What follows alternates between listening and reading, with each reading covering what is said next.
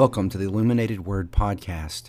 Each day we'll look at a text from the weekly readings from the Westgate Church Bulletin. We will look at background material and also application of the text. So, once again, welcome to the Illuminated Word Podcast. Our reading today comes from Psalm chapter 38. This is a psalm of King David, probably with an offering, a memorial offering. That's what it's thought that David is going before the Lord with an offering, which would be common in Israel if you had a sin of some kind that you needed God's forgiveness and God's grace, many times you would bring an offering before the Lord. And there are all kinds of offerings you could you could give. There were free will offerings where you could do this on your own accord. Uh, for forgiveness, you had whole burnt offerings, you had sin offerings. So many people believe this psalm accompanied some type of offering and would have been used after the life of David during those times of offering.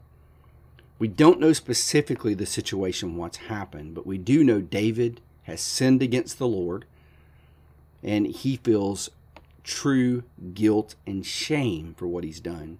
Maybe you've been there before. Maybe you, as a follower of the Lord, you've done something. I'm going to tell you the worst pain there is is when you know you've done something wrong and you've hurt someone else and you've sinned against God and you're miserable. And that's where David is in the psalm. He is just miserable. We're going to see a way forward also. Some good news. What happens when we sin against the people we love and we sin against God? What provision does God make to help us get through when we're riddled with guilt and shame? So let's read Psalm 38. It's a pretty lengthy psalm, but we're going to read all the way through to get the entire message of what David is trying to convey. O Lord, rebuke me not in your anger, nor discipline me in your wrath, for your arrows have sunk into me and your hand has come down on me. There is no soundness in my flesh because of your indignation. There's no health in my bones because of my sin. For my iniquities have gone over my head like a heavy burden. They are too heavy for me. My wounds stink and fester because of my foolishness. I'm utterly bowed down and prostrate. All the day I go about mourning, for my sides are filled with burning, and there's no soundness in my flesh. I'm feeble and crushed. I groan because of the tumult of my heart. O Lord, all my longing is before you. My sighing is not hidden from you. My heart throbs, my strength fails me. In the light of my eyes, it also has gone from me.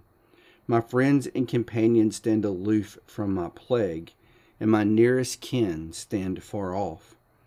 Those who seek my life lay their snares. Those who seek my hurt speak of ruin and meditate treachery all day long. But I'm like a deaf man, I do not hear, like a mute man who does not open his mouth. I become like a man who does not hear, and in whose mouth are no rebukes. For you, O Lord, do I wait. It is you, O Lord my God, who will answer. For I said, Only let them not rejoice over me, who boast against me when my foot slips. For I am ready to fall, and my pain is even ever before me. I confess my iniquity. I'm sorry for my sin. But my foes are vigorous, they are mighty, and many of those who hate me wrongfully. Those who render me evil for good accuse me because I follow after good. Do not forsake me, O God. O my God, be not far from me. Make haste to help me, O Lord, my salvation a pretty uh, moving situation here when you read through the words of David. It's hard not to be moved by his words, by his contrite heart.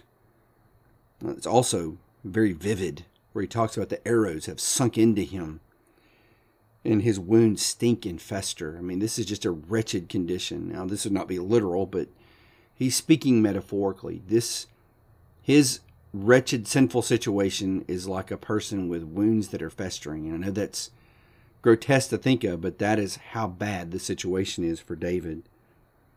He is totally crushed, and now his enemies are using his mistake as an opportunity to capitalize against David. So now, those that would come together and confer and meditate and come up with plans against David. They're using this low opportunity of the king to plot against him. So it's even getting worse. And because of his sin, his own family stands away from him. They'll have nothing to do with him. So I don't know if you've ever been in a situation like that before and know people that have gone through something like that, that their sin has been so bad. They've even alienated their own family members. But here's the good news David is contrite. David seeks for God's forgiveness. He is repentant. We see as we get towards the end of the psalm, we get this heart of confession. He is sorry. In verse 18, I confess my iniquity. He's confessing his sin. He said, I'm sorry for my sin. I, I'm repenting for what I've done. So when we think about enduring pain, it's tough when other people have hurt us. It's tough when it's physical pain, but it's even tougher, I think, when the source of pain is you and you know it. You know you're wrong. It's hard to overcome that, especially when it's a horrible mistake. I call them unforced errors. We do it sometimes in life things we just know better and we say things we shouldn't or do things we shouldn't. And then after the fact, like immediately afterwards, we're like, why in the world did I do that? I've made my life so much harder. Why would I do that? So here's David writing out of real anguish. One reason I love the Psalms is you get true human emotion. He's in anguish. He's overwhelmed. He's bowed down. He says it's like a heavy weight pressing down on me. I can't even stand up under the weight of this because of his sin, because of his foolishness, he's at wit's end. And we all know of this kind of pain, at, at least to some extent. Trials in life arise because of our foolishness, because of dumb decisions we've made. And you can be really mad at yourself when that happens. There's this double pain. If we're not innocent victims of someone else's folly, it's our own folly. So, does God have an answer? Does he really have an answer for these situations?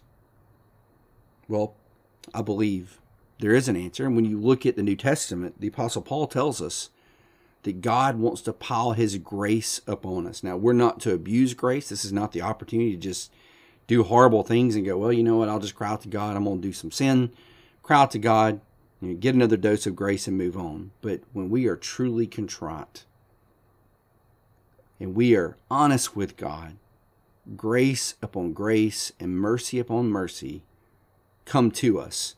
It's not like there's some storehouse in heaven of, of grace that at some point it's going to run out. It's not like that at all. God will lavishly pour his grace out upon us and forgive us. Here's the hard part.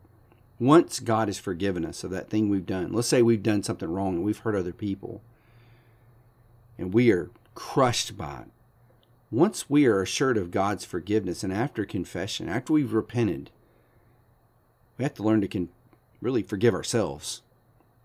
That's the hard part. God forgives us, and then we struggle with forgiving ourselves. And here's one way to look at it if God has forgiven me and I can't forgive myself, then you are saying your heart is greater than God's heart. Now think about that for a minute. If God has declared that you're forgiven and you know that, and you keep beating yourself up over it and living in condemnation, whereas that's where the evil one wants you to stay, if you stay there in that situation, first of all, that, that's dangerous. It's a bad place to be because it's going to drive you deeper into misery and sin. But you are saying your heart is greater than God's heart. That you put God or yourself, your own will or your own thoughts about yourself, as some type of idol that's greater than God and what God says. I hope that makes sense. But the good thing about this psalm we see today is we can mess up mightily. It can be crushing the mistakes we make. But there's always mercy, there's always grace. For those that will turn to the Lord with a contrite heart, seeking forgiveness, you will get God's forgiveness. It's insurmountable. It's not like it's going to run out tomorrow. Jesus secured that for us on the cross. And thanks be to God for that. Well, I hope this psalm has encouraged you today. And I hope uh, these podcasts are helping you grow in your faith. Join us tomorrow as we continue back in the book of Acts. God bless.